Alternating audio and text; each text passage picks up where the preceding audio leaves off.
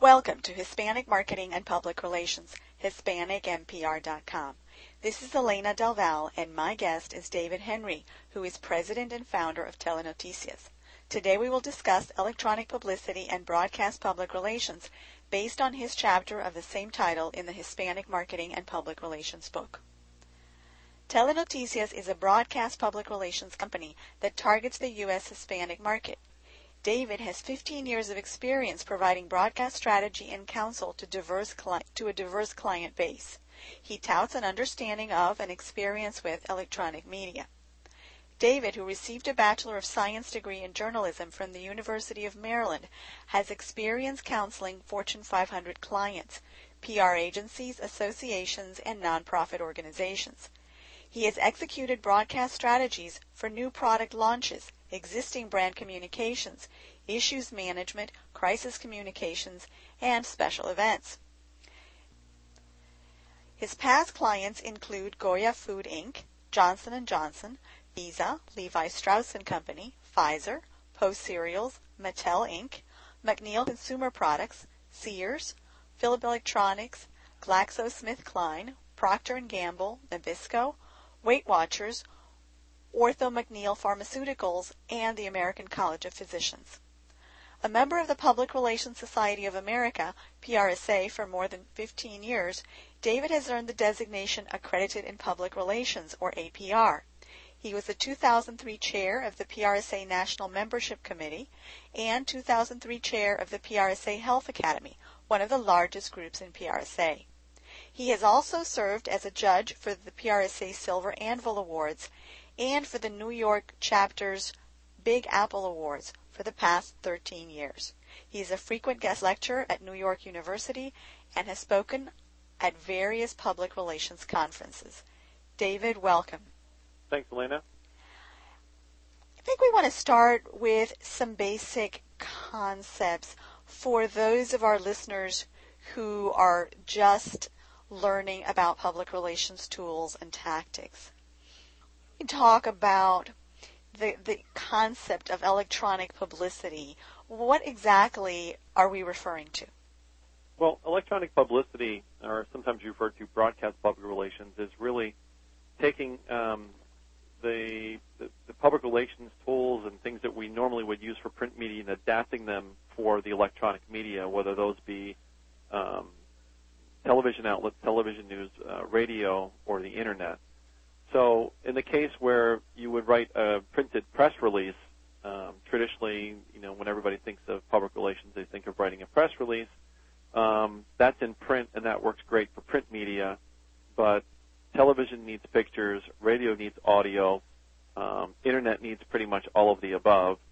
So it's really a matter of making sure that you're looking at the public relations tools from a different way and how can we effectively reach those media and give them the things that they need to be able to do their job.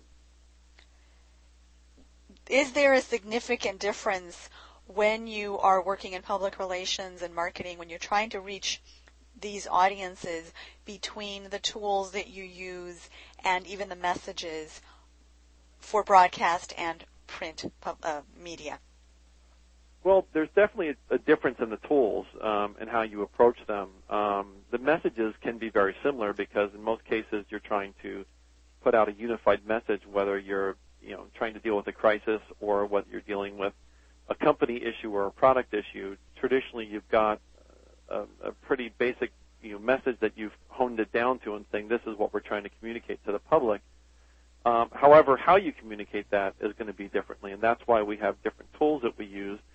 And certainly the various tools that we have, which I assume we'll get into in a little bit more detail in a few moments, but tools like video news releases and satellite media tours, which are both tools we would use for television news, different stories lend themselves to those tools, at different times. One tool may be a better way to communicate than another tool, and it really takes into account, again, what the story is and what you have to offer with it. In this particular instance, we're talking specifically about the use of these tools, electronic publicity, and the specific categories that you mentioned a moment ago, the video news releases and satellite media tours, etc., for purposes of reaching Hispanic audiences. and even more specifically, if I understand correctly, Spanish language audiences. Is that correct? For the most part, yeah. When you're at this stage of where the media is, the primary media or broadcast media that is targeting the Hispanic consumer is Spanish language media. Although there are a few exceptions to that. CTV is obviously a cable network that is geared specifically towards the Hispanic market, but the programming's in English. MTV just announced that they are going to reformat their complete Spanish language program to make it more of a bilingual type program. So that may change as the market changes and as the years progress. But primarily right now, you're correct that, you know, when you're trying to reach specifically the Hispanic consumer at this stage of the game, you're targeting the Spanish language media. At the risk of asking an obvious question, is this a worthwhile effort? In other words, why should marketers dedicate special energy and resources to producing materials specifically for the Spanish language media? Because obviously they can't use the same materials, right? No, they really can't use the same materials. In most cases you can't. There are some cases where you can, but I'll explain that differently because it takes a little bit of planning. To get back to the origin of the question, why should they be doing this? Well, for most marketers that are paying attention to the market, obviously, and probably the reason they're listening to some of this, they've realized the incredible growth of the Hispanic market over the last 10 years and the projections for its growth coming in the next 10 to 20 to 50 years when they look at projections. The Hispanic population is growing at 4 times the rate of the general population. If you look at the rate of the general population, it's somewhere probably I think around got to figure what the exact number is. You have to forgive me, but I know that the Hispanic population is growing at 4 times the rate, and it's astounding to look at this. And what's also astounding, if you go back even a couple of years, even back to 2003, 2004, and look at the statistics and the projections, the market has surpassed those projections. Even in a couple of years, usually you think, oh well, projections in the next couple of years are usually pretty accurate. It's the 5 and 10 years that are always off. Well, in some of the presentations I give, I leave those old statistics in for a very good reason, so that I can show that the market has even surpassed the projections, which were pretty ambitious. So, as a market, the U.S. Hispanic market is becoming incredibly powerful because, for one, the families tend to be larger, so they tend to have more children in a Hispanic family than the non-Hispanic family. So hence, the people that are here are having larger families, and as those families grow up, they're having larger families. And obviously, it's no surprise in the news that the immigrant population still is coming in. There's plenty of Hispanics coming from Mexico and Latin America and other Spanish-speaking countries to the U.S. And they're having a great influence on our culture as well. If you look at reggaeton, it's for those that you aren't familiar with what reggaeton is, it's a new format of music that has really just taken incredible hold and sweeping a lot of the youth here in the country, and it's those kind of cultural influences that start to really have an impact. So the other reason it's important, aside from the way the market's going, is as someone explained to me, there's a reason that when people talk about what's your mother tongue or what's your first language, and the reason it's referred to as your mother tongue is because that's the language that your mother spoke to you when you were a child, and that's usually the language that most people are most comfortable speaking to others in, that or dealing in, or when it comes to matters of emotion, which is how usually people, when they buy something, there's usually some kind of emotional attachment. They're more comfortable in their quote-unquote mother tongue. So if you look at a lot of the surveys when it comes to advertising and marketing, and they're looking at the Hispanic market, most of those surveys show that, for instance, advertising that is in Spanish is much more effective for the U.S. Hispanic than the counterpart in English. And the reason is because those ads, not just because it's in language, it's not just a simple matter of taking what you have and putting it into Spanish, but those ads are all in culture. They speak directly to the U.S. Hispanic them as U.S. Hispanics.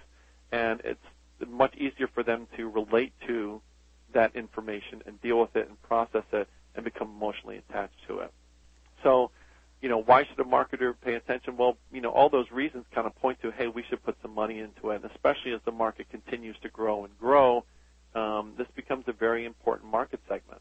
The tools that you use from a broadcast point of view, for television, the two big tools are video news releases and satellite tours. And video news releases, just like it sounds, it's the video version of a press release. So as you would write a press release to look like a print news story, we produce a video news release to look like a television news story. So we write a script, and then we go and shoot it and edit the piece so that it has the look and feel of a television news story.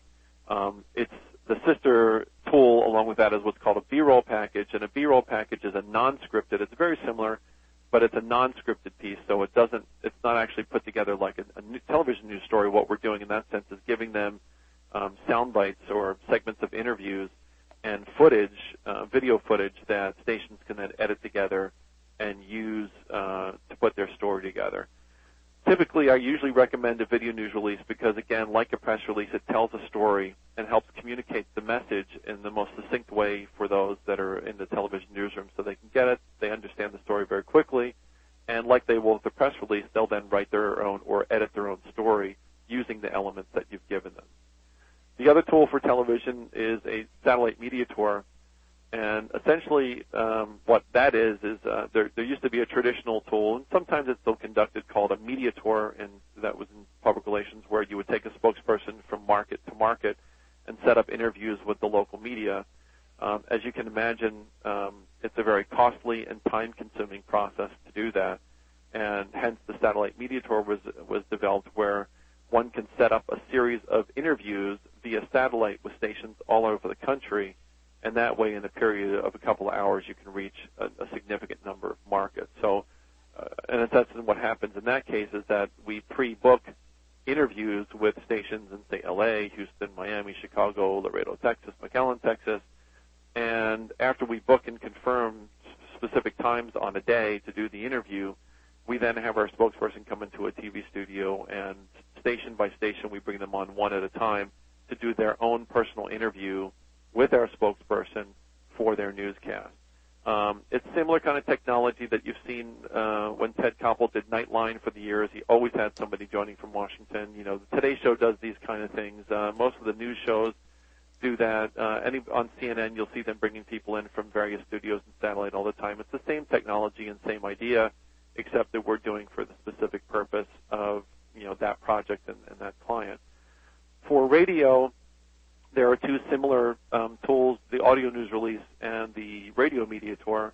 And, again, very similar. It's the radio version of the press release or video news release. It's all audio. Typically, they're produced at exactly 60 seconds, and the reason being is that most all radio stations work in 60-second blocks. So you don't want to have a story that is too long or too short. Any other thoughts that you care to share with us before we close? Not really. I would offer that if people have questions, they're more than welcome to get in touch with me. Our phone number in New York, I can be reached at 212-683-6000, and my email address is david@telenoticiasusa.com. Again, that's david@telenoticiasusa.com, and I welcome if people have any questions or want to get in touch with them, I'd be happy to speak with them. David, thank you for joining us. My pleasure. And to our audience, thank you for listening to today's interview with David Henry, who is president and founder of Telenoticias on electronic publicity and broadcast public relations, based on his chapter of the same title in the Hispanic Marketing and Public Relations book, brought to you by Hispanic Marketing and Public Relations.